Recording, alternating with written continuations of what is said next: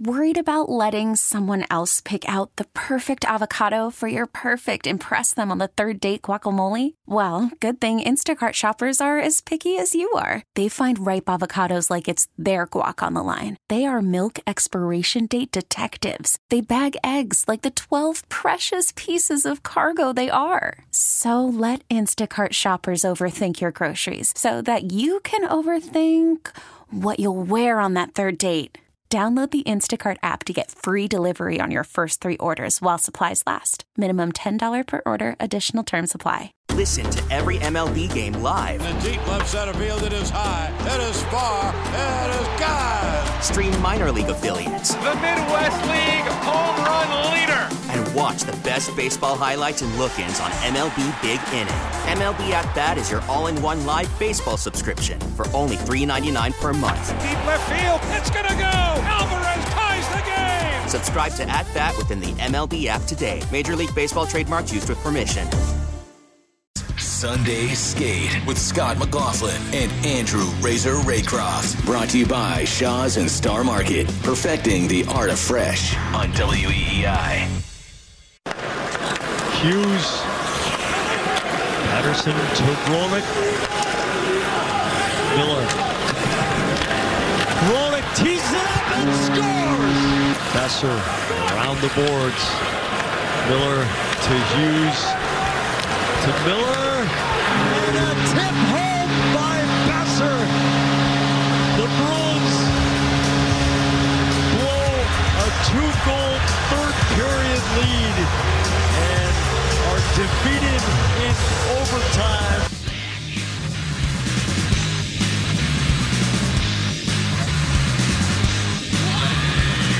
All right, welcome into Sunday Skate. Here we are, another week, talking about another blown, blown lead for the Bruins. Just in like, time. Look who it is. We got we got Razor. Just walked At in. We got, we got Bridgette. I'm your host, Scott McLaughlin. We've got Nico behind the glass. And looks like it's going to be a great road win for the Bruins. They're going to have five or six points on the road trip. All they got to do is hold on to a two-goal lead in the third period against the Vancouver Canucks. And they can't do it. They end up losing in overtime, three to two.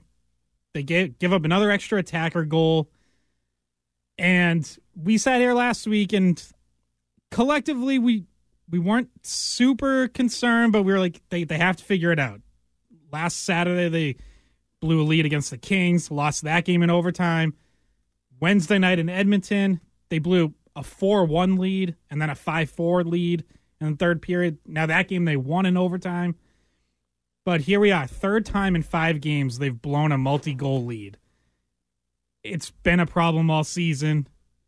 They have eight losses when leading after the second period, most in the N H L. And my question to kick things off here is, when does it go from they just have to find a way to fix this to they can't fix this and it's a fatal flaw? Because I am just about there, guys. No, no, no, no. He we came can't. in so pessimistic this morning, Razor. Like, so pessimistic. I was yeah, like, I I'm can't gonna, wait for Razor to just like, I'm going to be the one who has to be talked off the ledge here this morning. Yeah, no fatal flaws yet. So, are we sure? Yes, positive. Because all it takes is one lucky bounce in game four of the playoffs to get out of the round, and all of a sudden you say, oh, they're six on five. It's a beautiful thing. Or so for me, I separate the losses or the leads from six on five, because you look around the league, there's tons of teams losing leads in games. Like, it, it's inevitable. Last night, Edmonton was down three nothing. They're three two. Like, it's a game, and then they they blow it from there. But every night, every single night in the National Hockey League, teams are blowing two or three goal leads. Now, the issue with the Bruins, and there is an issue, is six on five. That is the issue. That's what's leading into those eight losses in re- in after uh, a third period. Now, only one of those is regulation. So, again, that leads again to they're not blowing leads prior to six on five. They're blowing a lot of leads because of six on five. And I think that stat of seven regular or seven overtime losses after leading after three is, or after two is the issue. to six on five. And we saw it in game seven. We saw them not being able to do it. It goes all the way back to that, because if they close out game seven, six on five, then they're start they're still playing hockey from last season. And for me, it's six on five has to be fixed. It has to be looked at. It has to be dissected to the to the absolute minuscule, because for some reason they can't close out. And every other team in the league closes out six on five, except for the Las Vegas Golden Knights, who are tied or one ahead of Bruins six on five goals, which is also interesting. Yeah, and, and you would think they would be decent at that because they have a good penalty kill, right? It's similar, well, you're, you're down had, one guy had, had a good penalty kill, good and, and penalty that's kill. really and that's really what it comes down to. It's like, okay, usually a good penalty killing team is also pretty good um, with the other team's extra attacker on the ice, and you know, clearing the puck, getting it out of the zone. But they have, they had a lot of trouble getting it out uh, with the extra attacker on the ice. They lost two faceoffs, both with Zaka on the ice for those last two goals, and That that's another issue as well. They, you know, they're usually pretty good at faceoffs, but if you don't win the draw, you have to find a way to get possession and get the puck out. Yeah, the the faceoffs there are an issue. Leaving guys uncovered at the front of the net has been an issue on a few of these.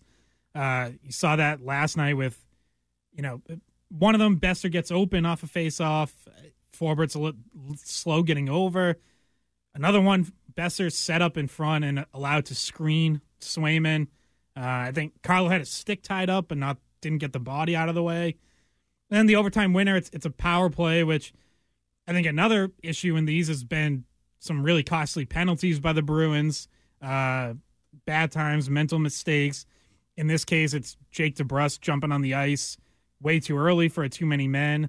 Uh, and again, it's Besser ends up with with too much space at the front, and Bruins couldn't couldn't deny the pass into him. Didn't have a stick tied up. So there's a lot of issues here, I think, to get through. Razor, I'm going to push back on on you separating the comebacks from the six on from the six on five extra attacker situations, because to me they are connected. I think it's the same idea of they're getting backed up too much, they're getting too conservative, and it's starting to snowball downhill on them, and they can't stop it. And I think that's culminating in the six on five, giving up that extra attacker goal. But to me, it's starting before that. I mean, they were hemmed in that entire third period. And even after Vancouver gets one, you're thinking maybe that lights a spark under them. Maybe they get more aggressive, get back into this. They still ended up in their own zone. They couldn't recover from that. And then it... It almost feels inevitable with this team at this point that it's just going to keep rolling downhill on them until they get give up that extra attacker goal. And I, we're going to get into, you know, trade deadline stuff, uh, some interesting discussion from the likes of Elliott Friedman and Jeff Marek this week about Linus Ullmark with the Bruins listen on him. Where it leads to me is, you know, I have generally been of the mind that, like, you're going to kind of play out this year, maybe make a couple minor moves. I now wonder if, like, a bigger shakeup is on the table before this deadline, uh, especially involving guys who maybe aren't part of your future plans, because it it does feel to me like it's almost in this team's D N A and, like, in their heads that they just can't close out these games. It's what cost them in the first round against Florida last year. And they've had all season to try to get this figured out, and it's still a problem. It's, uh, I think, I think it's so unfair and, and so far fetched to say it's in their D N A, et cetera, et cetera, because they have eighty-one points. They're literally the they're they have the second most points in the National Hockey League through Understood. fifty-nine games in in this season, and so that means there's literally thirty other teams that would love to have the record that the Bruins have in the National Hockey League right now. So so to go that these guys can't close, they can't finish, like they finished thirty-four other games um, that, that no one else has finished. So I, I I agree there's issues, and I agree that six on five has been a problem. And uh, last night, certainly they sat back way too much. I don't think sitting back has been their their issue every single time that they've lost after the third period. I think it's been a bunch of different things. Uh, so So yeah, it, I think it's it's it just it's it's a little knee jerky because of what's happened this week and in, in the last eight days, and now all of a sudden, um, the the D N A of this team is broken. When the fact is they have almost this, the most amount of points in the league. Yeah, and I think another thing that correlates with the the losses and the the not extending leads, and and that's, you know, another reason why you're allowing teams to get back in it, is the that they haven't been successful on the power play. So they mm-hmm. get four chances against Vancouver. I went back, did the math. In the four games since we had the last Sunday skate, they're one for eleven on the power play. That's nine percent. That's not good. Um, and they're, they're You can even extend that to the – they're three for thirty-four since the All-Star break, which is like, it's like the same. It's like eight point eight percent. Like – Yeah, that's not good enough. And, and and again, you go, all of these games are one-goal games. All if you get if you get three more power play goals, now there's three games they didn't blow leads, or three games we're not yeah. talking about it, and, and three more points. So, um, again, it, it's it's broader than just um, one two of these little things that were it, – it, it is it is a whole thing. It, it when you're three, three, and four, and which, again, you can back into it, they have – Uh, seven losses in their last ten games. I mean, that doesn't feel good, and anyone following the team doesn't like the loss, whether it's an overtime or shootout or in regulation. It, it's a loss is a loss. Even if you uh, can accept the point some nights, it's still a loss. So I understand the the the, the fact that people are upset about it. Uh, I just, it's just a you got to be careful about making a knee jerk. Um, on this when you start talking about the D N A needs to get changed and now we have to blow the thing up at the deadline. That's that's yeah, my... Uh, I don't I don't want to blow it up. I wouldn't use that word, but shake it up, I think that should be on the table. Like, just something that changes the look a little, just something that gives them a different feel going forward. Um, because if they more or less stand pat, maybe it's a depth move somewhere, what is this team ceiling? Because it It doesn't feel like a Stanley Cup team to me. And I, I understand where they are in the standings. I understand they've won a lot of games. They have a lot of points. But you can't blow leads in the playoffs. You have to close these games out. And, again, we're now going on three quarters of a season and the playoffs last year where this has been an issue. And well, I just we think- can't do the play- we can do the playoffs last year for the sake of, like, the conversation, but you can't do it when you're talking about roster, because they literally have three centers that were in the lineup last year in Game Seven that aren't in the lineup now. So you, you can't you can't do both when it comes to roster construction, because they have changed the roster significantly since Game Seven last year. Sure, but it, it's it's a lot of the same guys. It's the same coaching staff. So like it's fire it's the still, coach. No, I'm not okay. going. I'm not going right, there okay, yet. Okay, just making sure. Not going there yet. Uh, have we had that? Have we had callers calling into the other shows saying fire Jim Montgomery? It, oh, it I'm, might I'm be sure coming. You can find them. It might be coming. I mean, it might yeah. be coming. Call, call in if you want to do that. six one seven, seven seven nine, seven nine three seven. Um, no, but they, they haven't been able to to solve this problem. And I get, like, you, you don't. If you're going to trade Linus Ullmark, say, like, if you're going to do something that big, you have to get this great return. Well, I don't know. Can can you, quote-unquote, lose the trade and still come out with a different look that works better down the stretch? Or or, or someone else. You know, they have pending free agents. Grzelcyk, Forbert, DeBrusk. Like, I think sometimes these shake-up moves or moves that just change the look of your team a little can benefit you. And I would point to the two thousand eleven Bruins. It, on a player-for-player basis, they did not win the Blake Wheeler for Rich Peverly trade. Blake Wheeler was a better player than Rich Peverly, but Rich Peverly was more what that team needed. He fit a bigger need on that team and played the way that they wanted to play. two thousand four Red Sox traded away Nomar Garciaparra, was by far the best player that got moved in the series of trades they made. It was a huge shakeup, and it paid off. So that's where I come at it as... It's not blowing it up. I'm not trading away, like, my captain. Like, I'm not doing anything that stupid. I'm saying shake it up. I'm saying, like, give this team a different look, because I don't think their ceiling is, is Stanley Cup team the way that they're constructed right now and the way that they keep blowing these leads. I'm very proud of you for getting in a Nomar Garciaparra reference. Okay, I'm. I'm. Ha- I didn't think that name would good. ever come up really on the good. Skate podcast, but he was my favorite, and I was devastated by that trade. So thanks for bringing that up, Scott. Yeah, I, I, I think that we'll get more into this because I think we got to hit trending soon. But Scott has a lot of feelings about this that he told me about before we got on the air. Glad we have two hours. Um, yeah, and mm. he, he's written about it this week, and uh, and there was some trade rumors involving Ullmark once again. It, it cropped up last year. It's cropping up again. Um, so we'll we'll talk about whether or not we think that uh, you know there's there's some talk going on with management about the possibility of really actually um, trying to trade him away. Yeah, I want to want to get to that next. Uh, again, you can call in six one seven, seven seven nine, seven nine three seven. Let us let us know how you feel. Or do you want a big trade? Are you more optimistic with Razor? You think they can, can play through it?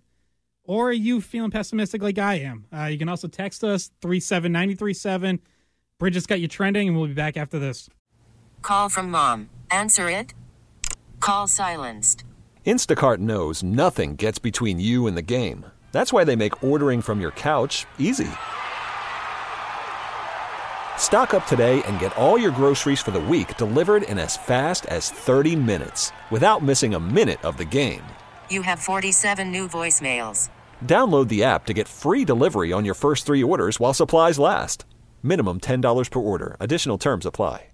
Now with the M L B app, you can get baseball your way. Pick your favorite team, your favorite players, and get customized highlights, stories, and breaking news right on your home feed. Follow the action with Game Tip, where three D replays add another dimension. Plus, notifications can keep you connected to every pitch, every hit, every game. The M L B app. Baseball, your way. Download it now for free from the App Store or Google Play. Blackout and other restrictions apply. Major League Baseball trademarks used with permission. You're listening to Sunday Skate on W E E I. Teams out there do believe that the Bruins are trying to upgrade their roster. And all you have to do is look at what they are capable of and say, it's not coming out of the draft. Do they really want to deal their top prospects, some of whom have already played in the N H L? I don't think so. So if they want to make changes, it probably has to come off their roster. And that's why I think people are looking at Ullmark. Okay, that is Elliott Friedman on the thirty-two Thoughts podcast, talking about the Bruins' options as they approach the trade deadline. And, you know, what what he doesn't mention there, but what is also worth mentioning as far as, yeah, if the Bruins are going to bring in anyone of significance, they have to trade off the active roster. The other part of it is they have no cap space. So there has to be money in, money out. Like, it has almost an exact match. Um, so he's talking about Ullmark coming up, and he's not reporting that the Bruins are shopping Ullmark or that a trade's likely or anything like that. He's, I think, mostly speculating, but based on, you know, some whispers he's heard. Uh, you know, Elliott Friedman doesn't just make things up. He doesn't just throw things out there that, that aren't at least being discussed in some hockey circles somewhere around the league. So that caught my ear this week because it, it feels like that is a little bit of a shift uh, from other things that we've heard, you know, especially locally. It feels like we, we all kind of just take it for granted that they're not going to trade a goalie in season. If it's going to happen, they're going to wait till the summer. And this talk kind of, even before Saturday's loss, sort of opened my mind to the possibility that, hey, maybe, maybe that is the route to go. If they feel like they need, you know, to add a significant player, Linus Ullmark is a valuable asset. He has a five million dollars cap hit that does free up a good chunk of money. Is it on the table? Razor, what do you what do you make of this coming up? Well,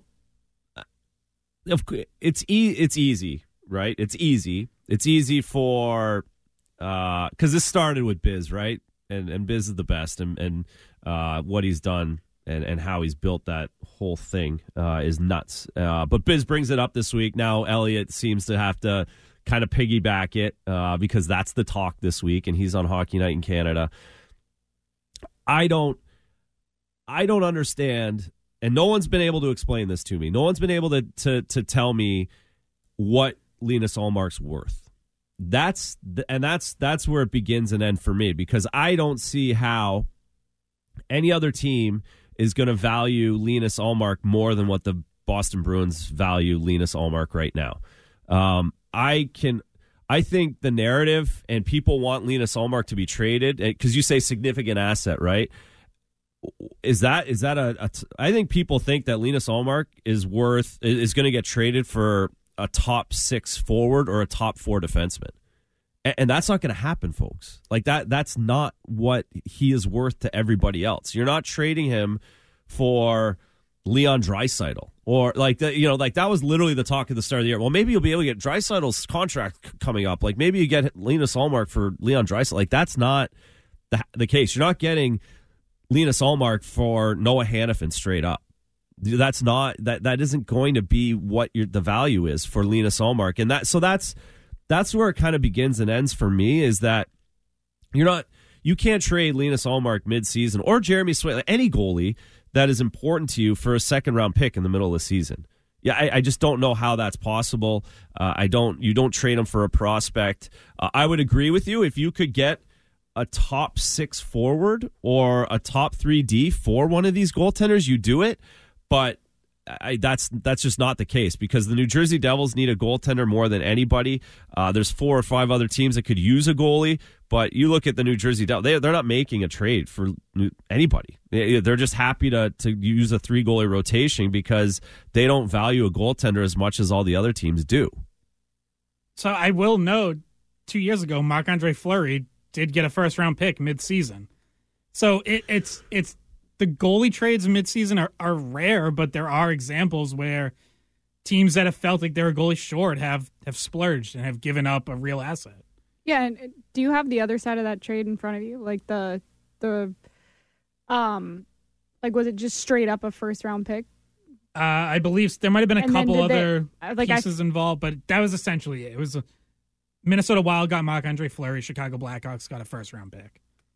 But see, for the Bruins, then they would have to turn around and get rid of that first round pick for something like that to yeah. get an actual piece and use that first round pick to to go after Noah Hanifin, because more than likely you're trading Ullmark to a team that needs a goalie, but that team might not be the team that has who you want on it. So you have to find a way to to turn it around and make another move with whatever you get from them. So yeah, and I'm I'm totally okay with that. Like if, if you're Riz, I think you're right. It's probably not going to be a straight up hockey trade where you trade Linus Ullmark for top six forward or top four defenseman.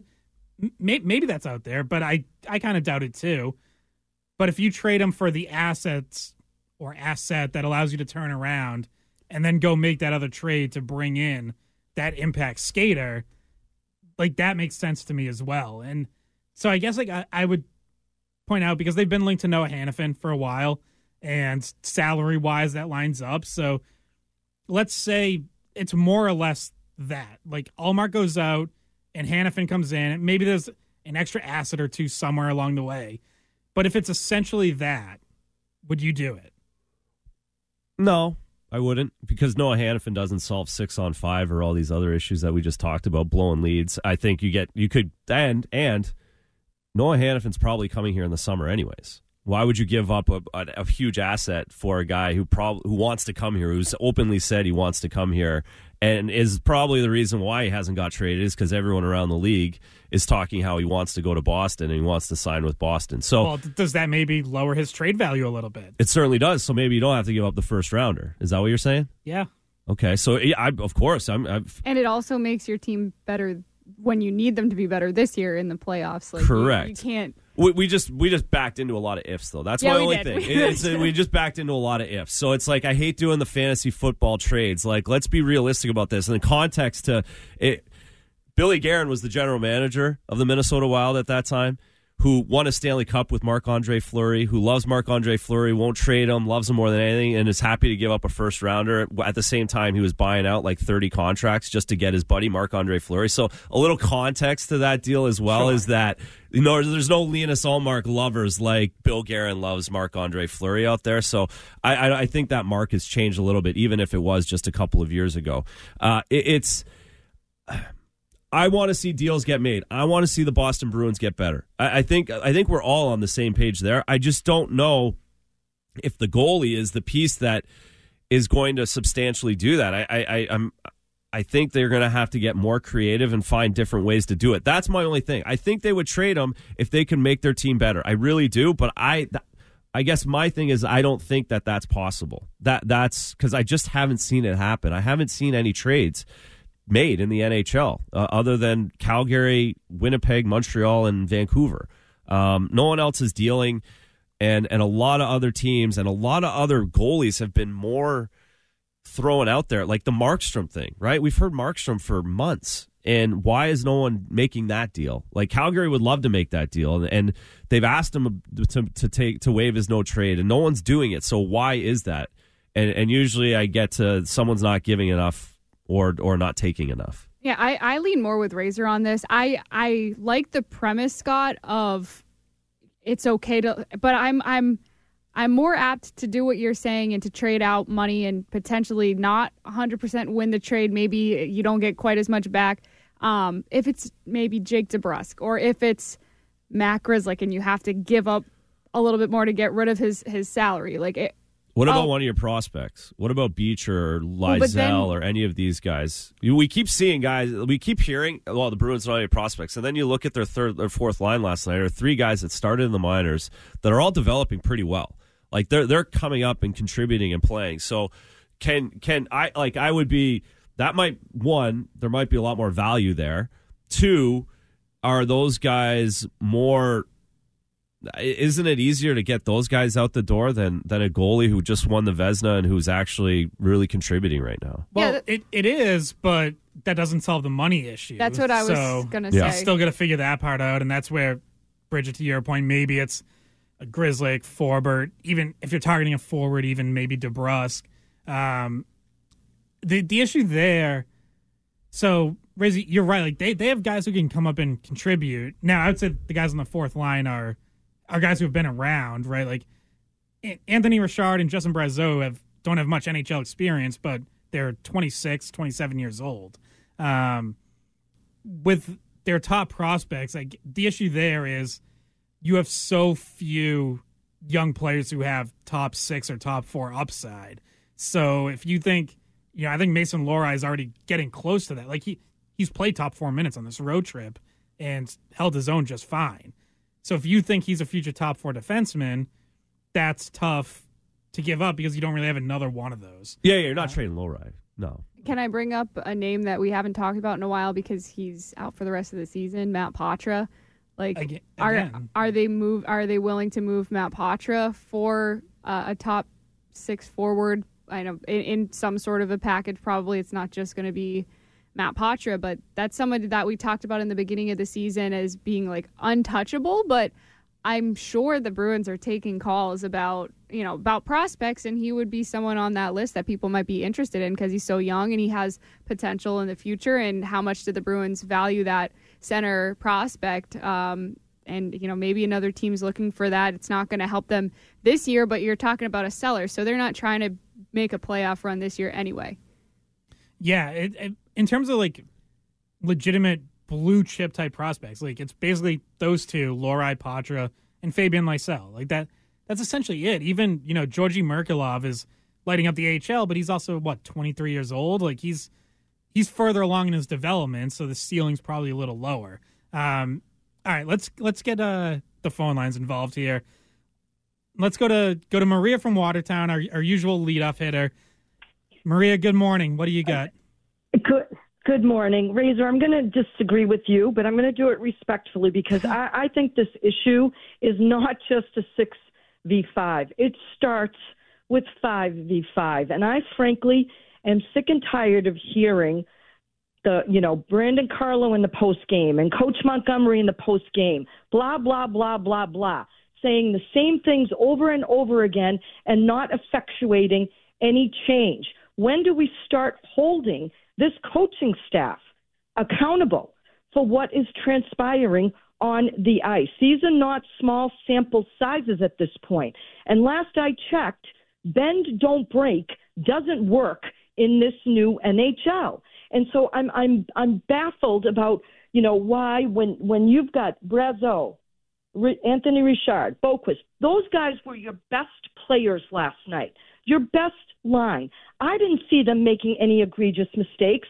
Then yet when I go and I look at their ice time, they're, they're virtually all under twelve minutes of ice time for a full game. So, you know, I, I think that the coaching staff needs to start looking themselves in the mirror as well as, as these core players and figuring out why they can't close out a game. Good teams, any good team in any sport has the ability, before it even gets to overtime, to close out their opponents. And this is not a cycle that is going to lend itself for any sustained playoff success.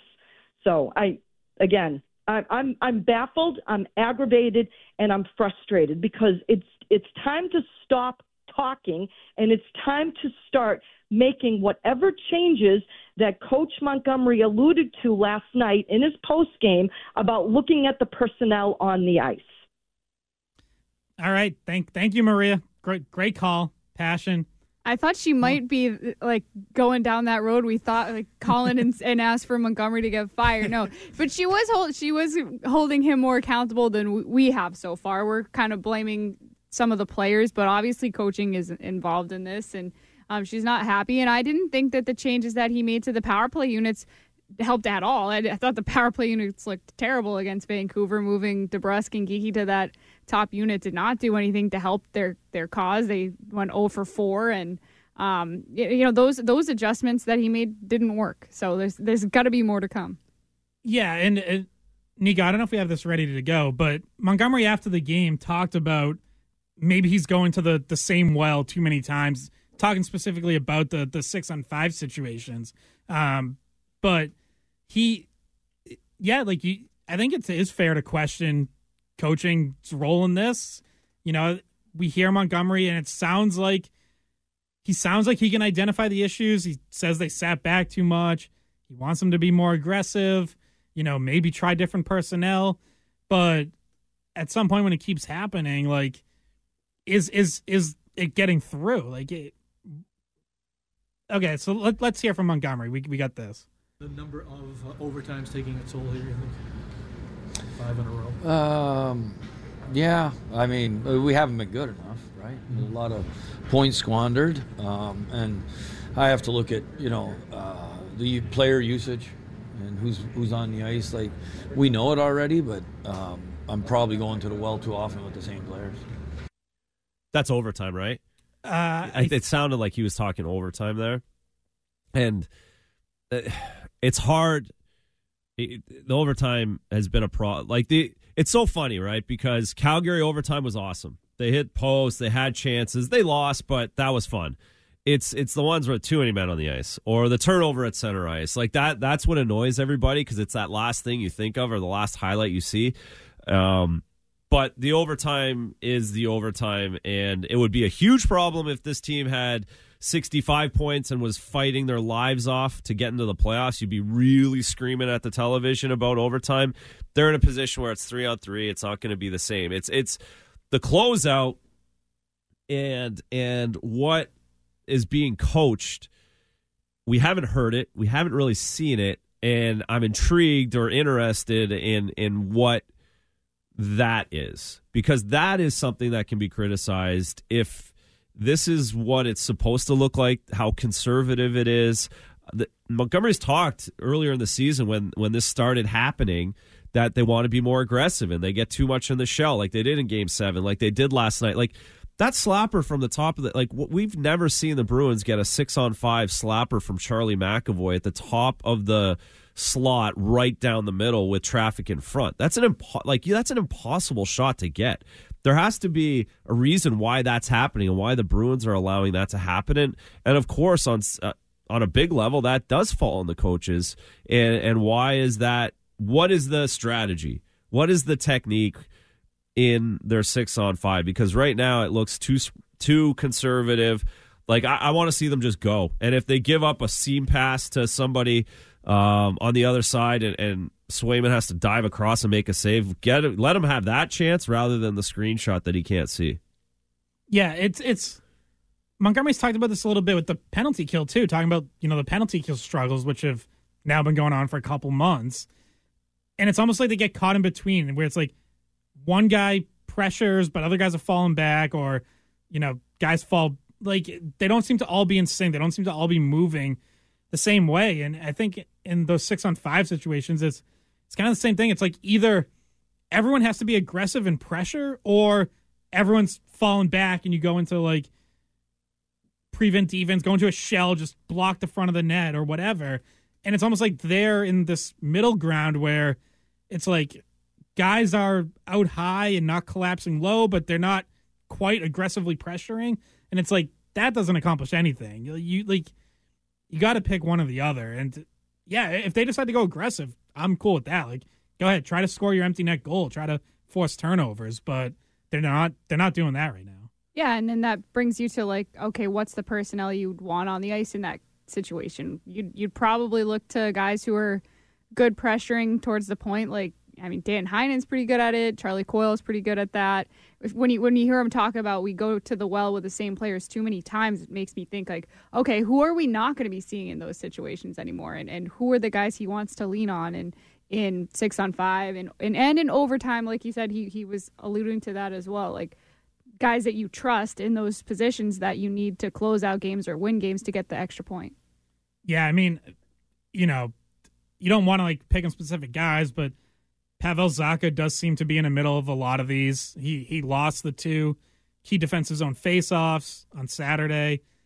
Early in the season, I remember, you know, a game where he had multiple chances to clear and couldn't get the puck out of the zone.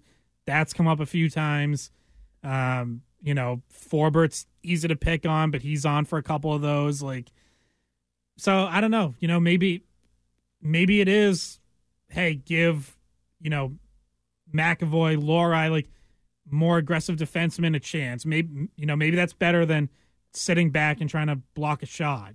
Um, yeah, maybe it is wings who are going to be more aggressive. Maybe, Maybe it's just getting that fourth line on the ice, right? Maybe just go with the momentum of the game and guys who are, you know, who are playing well that night, give them a chance to close it out. Like I, but something obviously has to change because Montgomery just said it. Like the guys that they're going with aren't aren't getting it done. No, no, but you know, it, you still you you. There's certain guys that have to be out there, right? Like it, that's why you pay guys nine it. and a half million. Like I I played in the league for a long time. I never saw a fourth liner get thrown over the boards with a minute left in a two one game. Like it just, yes, the idea of it, like is, is this like it's like when the when you have Henrik Lundqvist and he loses six games in a row and everyone's clamoring for the backup to go in, right? It's like, give me the backup. He's so much better. But it's like, no, there's a reason why the backup makes five hundred grand and the guy in net makes ten million. Like you play those guys. Like that's, that's how the, that's how it works. Um, I agree. There's times when you can get different looks and you can give guys different opportunities. It's just really hard. I mean, you would have a lot of uh, a lot of guts if you're a coach continually sending over your fourth line in a six on five opportunity with guys that make ten million dollars sitting on the bench looking back over their shoulders at you like, what's going on here? That it, again, it's like the idea of like making like nine different moves to get get a six top six forward. It's it's it's not quite practical all the time. Well, and, and this was an argument that I, I we had talked about and heard like, do you want David Pastrnak on the ice to try to seal the win, like with an empty net goal, or is he someone you want to, you know, keep out of that that extra attacker situation? He's one of the best players in the world. I, I want him out there. That that's me. Maybe maybe I'm crazy. Maybe you know I'm seeing something different. But I want the guy who has one of the best sticks, the best shots, the best vision uh, out there in that situation. And and yeah, he's probably not going to block a shot with his face, but. Um, He his side of the ice is usually cleaned up pretty well. Yeah, I, I was gonna like I actually don't think Pastrnak's been a huge issue in these situations. No. So I, I know like he gets picked on by certain people in the media here, and you know be like, oh, he doesn't play defense. Why put him out there? Well, I, I'm on the side of I would rather them be more aggressive, yeah. and try to pressure for that turnover, that winning goal, take shots at the empty net. So I want Pastrnak on the ice there. Uh, all right, we got we got another break here, but. Got another call. I see that. You can join us, six one seven, seven seven nine, seven nine three seven. Text in three seven nine three seven. Sunday Skate continues after this. Now, more of the guys, Scott McLaughlin and Andrew Razor Raycroft. It's Sunday Skate on W E E I.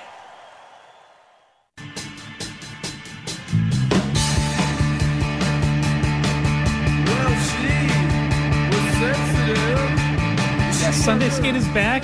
More of the guys. I'm Scott and McLaughlin. Bridget. And with Andrew Razor Raycroft. We're still working on and that. The girl, Bridgette Proulx. we're, still, we're still working on the intro, I guess. We uh, get we'll get that. We'll get that, we'll get that done. Bothers me. We're yeah. gonna we're gonna make a trade for a new intro uh, before the deadline. Yes, that's, please. That's what we're doing. I'm willing. I'm willing to give up assets to get that fixed. All right. Uh, let's go to Jay in North Carolina, uh, who has some some thoughts on the Bruins. Good morning, Jay. Good morning, folks. The Lunch Pail crew, the diehards on a Sunday. Good to talk to you. Listen, uh, I want to tell you that the uh, defense wins championships, and the defense begins with the goalies. You've got two of the best goalies in the league, the tandem of the best goalies in the league. I wouldn't even think of trading them. But as I say, uh, the, the Bru- I watched the Bruins. They have a good chemistry among them. I w- if it works, don't fix it. And I think it was uh, Raycroft's point about playing the money. That's a good point. Tough to de- tough to talk about that. All right, thanks, Jay. Uh, so on, on the on the goalies, l- listen, I think to explain like where my changes come is, you know, I was of the of the mindset that you only trade Ullmark if you're getting a a great haul in return. Basically, if someone's overpaying.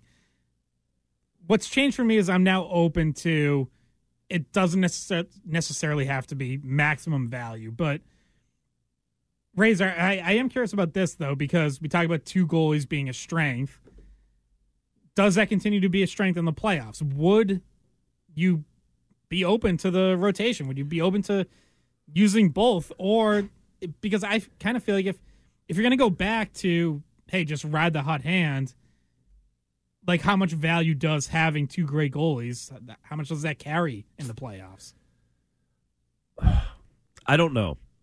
Um, like, I, I just keep, I just keep going back to like the circumstance of the playoffs, and we keep talking about like the the the, the how the playoffs shake out, and I think last year was such an example of like you don't you need things to fall your way, and you need matchups to be right.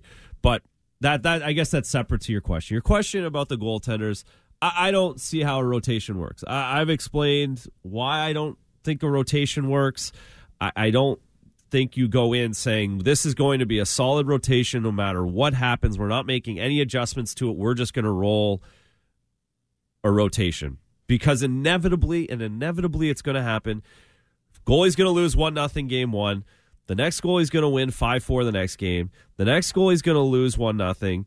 Game four, the next guy's going to win five four and barely hang on. And now you're looking at game five, a pivotal game. One goalie's given up two goals on one hundred shots in two games. The other goalie's given up eight shots, eight goals on forty shots. But he's got two wins. Who are you playing in game five? Are you going back to the guy that's lost? Are you going back to... Like, it just causes so much angst within the team and with the goalies and the coaches.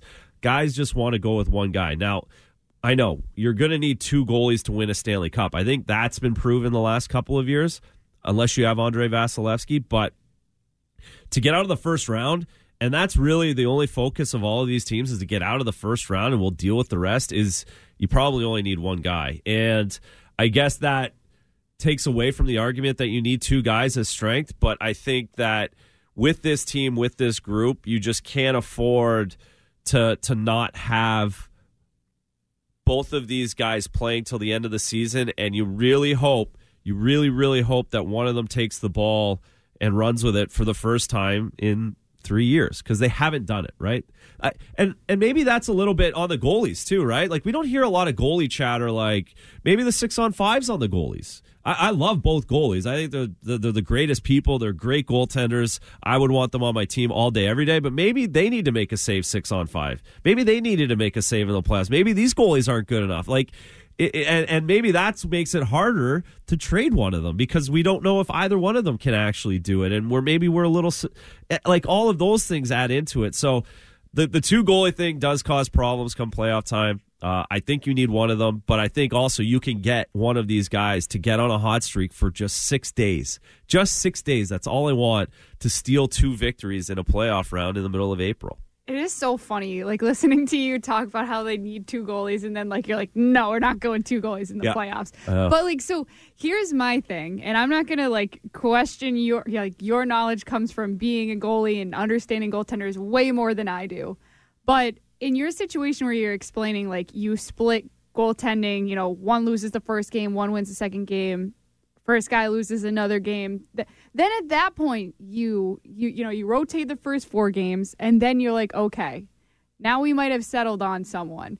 Like, once we see the little bit of a sample size in the playoffs and who's going at the time, then you can take that guy and roll with it. But to start out, I don't think it's like day one we're going Ullmark whole series, because that also backfired and caused angst, like you mentioned, when it was when it's like, okay, well, we have this other goalie that's right here ready to go. He is chomping at the bit to get in, and then you put him in in game seven, and and he didn't have, you know, it was just a tough situation to come in. Right. We we did a couple of those episodes. Oh, yeah. A couple of those shows last year where it was, do you make the change now? Yeah. Did they wait too long to make the change? Like, you're going to Swayman cold for game seven. So I think either way, if you have two really good goalies, unless the guy you start with just runs with it and is excellent throughout the playoffs, there's going to be issues regardless, because you're going to have that other goalie who you know is really good, and you're going to, even if you're not doing a rotation, you're going to have those questions of, okay, well, Ullmark looked a little off for one game. Okay, but then he bounced back. Oh, but then he looked a little off again. And now it's like, all right, is one bad game enough to make the change? Is two bad games enough? Like, or or not even bad games, mediocre games, okay games, one soft goal.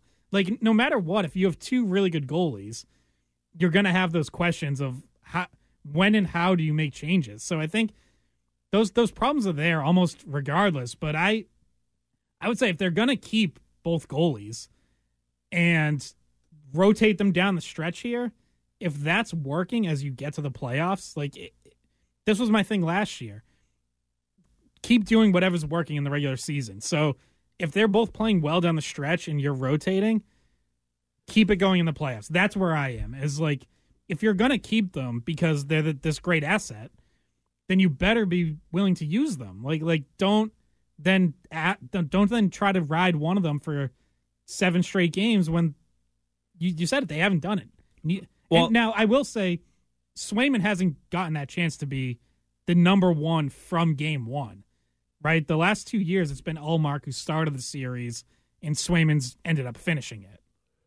Yeah, and, and Swayman played the five straight at the end uh, against Carolina. Uh, I think I think this year might lend itself a little easier to go to a rotation if there ever was one, because neither one of them are going to be Vezina Trophy guys. I think, you know, again, Linus Ullmark lost six games all year or something ridiculous. Um, so no one ever thought he was going to lose four in a week. I mean, that was my whole thing. How is this team going to lose four games in, in eight days? They did, uh, shockingly. But you, you this year lends itself because neither one of them, they've kind of been the same. You know, I know Swayman went to the All-Star game, but they've essentially been the same. I think Ullmark had some tougher games than Swayman at this. Like, they could be pretty identical, and, and so maybe that lends itself to the rotation. I just, internally, it is really difficult, just like it is really difficult for these guys that are actually making these deals, actually making these calls, to worry about the goaltender on a daily basis. It, just like it's going to be difficult in Toronto because they don't have a goalie. They have three guys that are okay. That's a very difficult situation as well, and they would probably rather have two really good guys and think about a rotation rather than wondering who's actually going to make a save for them. So the goaltending's always difficult. Different kind, different kind of rotation. Yes, exactly. Or Detroit Red Wings, right? They're getting in the playoffs. They have Alex Lyon, who we know is going to suck in game two, just like he did here in Boston. Like, it, it's going, it's inevitable. Uh, really, it's Vasilevsky's the only guy, and and probably the Rangers. But even then, with Shesterkin, you're going to get some calls for Quick if they lose a couple of games, because it's Shesterkin losing. So I look at this Eastern Conference and I see a goalie issue everywhere. Philadelphia Flyers, Sam Erson, a rookie. What's how's he going to do? So It, it everyone has their own little battles with the goaltending, and that this is the Bruins. This is always going to be the Bruins until these guys are here. We're always going to talk about it. it. It's not a position of weakness, though, and you just want one of them to grab the ball and, and post three shutouts, Guerin guy like in the first round, so we can get through the first round, and then all the talk, then you can play both guys because then it won't matter as much. It's the first five games that everyone's concerned about, right? Once you get through that. Once you get to game sixteen of the playoffs, someone else can play, and it's not going to really change things. All right. We got hour two of Sunday Skate coming up. We're going till eleven a.m. Scott McLaughlin, Andrew Raycroft, Bridgette Proulx. Colin, tell us what you think. Do the Bruins need to do do something big? Should they trade a goalie? Are you open to it? six one seven, seven seven nine, seven nine three seven. We'll be back right after this. We really need new phones. T-Mobile will cover the cost of four amazing new iPhone fifteens, and each line is only twenty-five dollars a month. New iPhone fifteens? It's better over here. Only at T-Mobile, get four iPhone fifteens on us and four lines for twenty-five dollars per line per month with eligible trade-in when you switch. Minimum of four lines for twenty-five dollars per line per month with autopay discount using debit or bank account. five dollars more per line without autopay, plus taxes and fees. Phone fee at twenty-four monthly bill credits for well-qualified customers. Contact us before canceling account to continue bill credits or credit stop and balance on required finance agreement due. thirty-five dollars per line connection charge applies. See T Mobile dot com. Baseball is back, and so is M L B dot T V. Watch every out-of-market regular season game on your favorite streaming devices. Anywhere, anytime, all season long. Follow the action live or on demand. Track four games at once with multi-view mode and catch up with in-game highlights. Plus, original programs, minor league broadcasts, and local pre- and post-game shows. Go to M L B dot T V to start your free trial today. Blackout and other restrictions apply. Major League Baseball trademarks used with permission.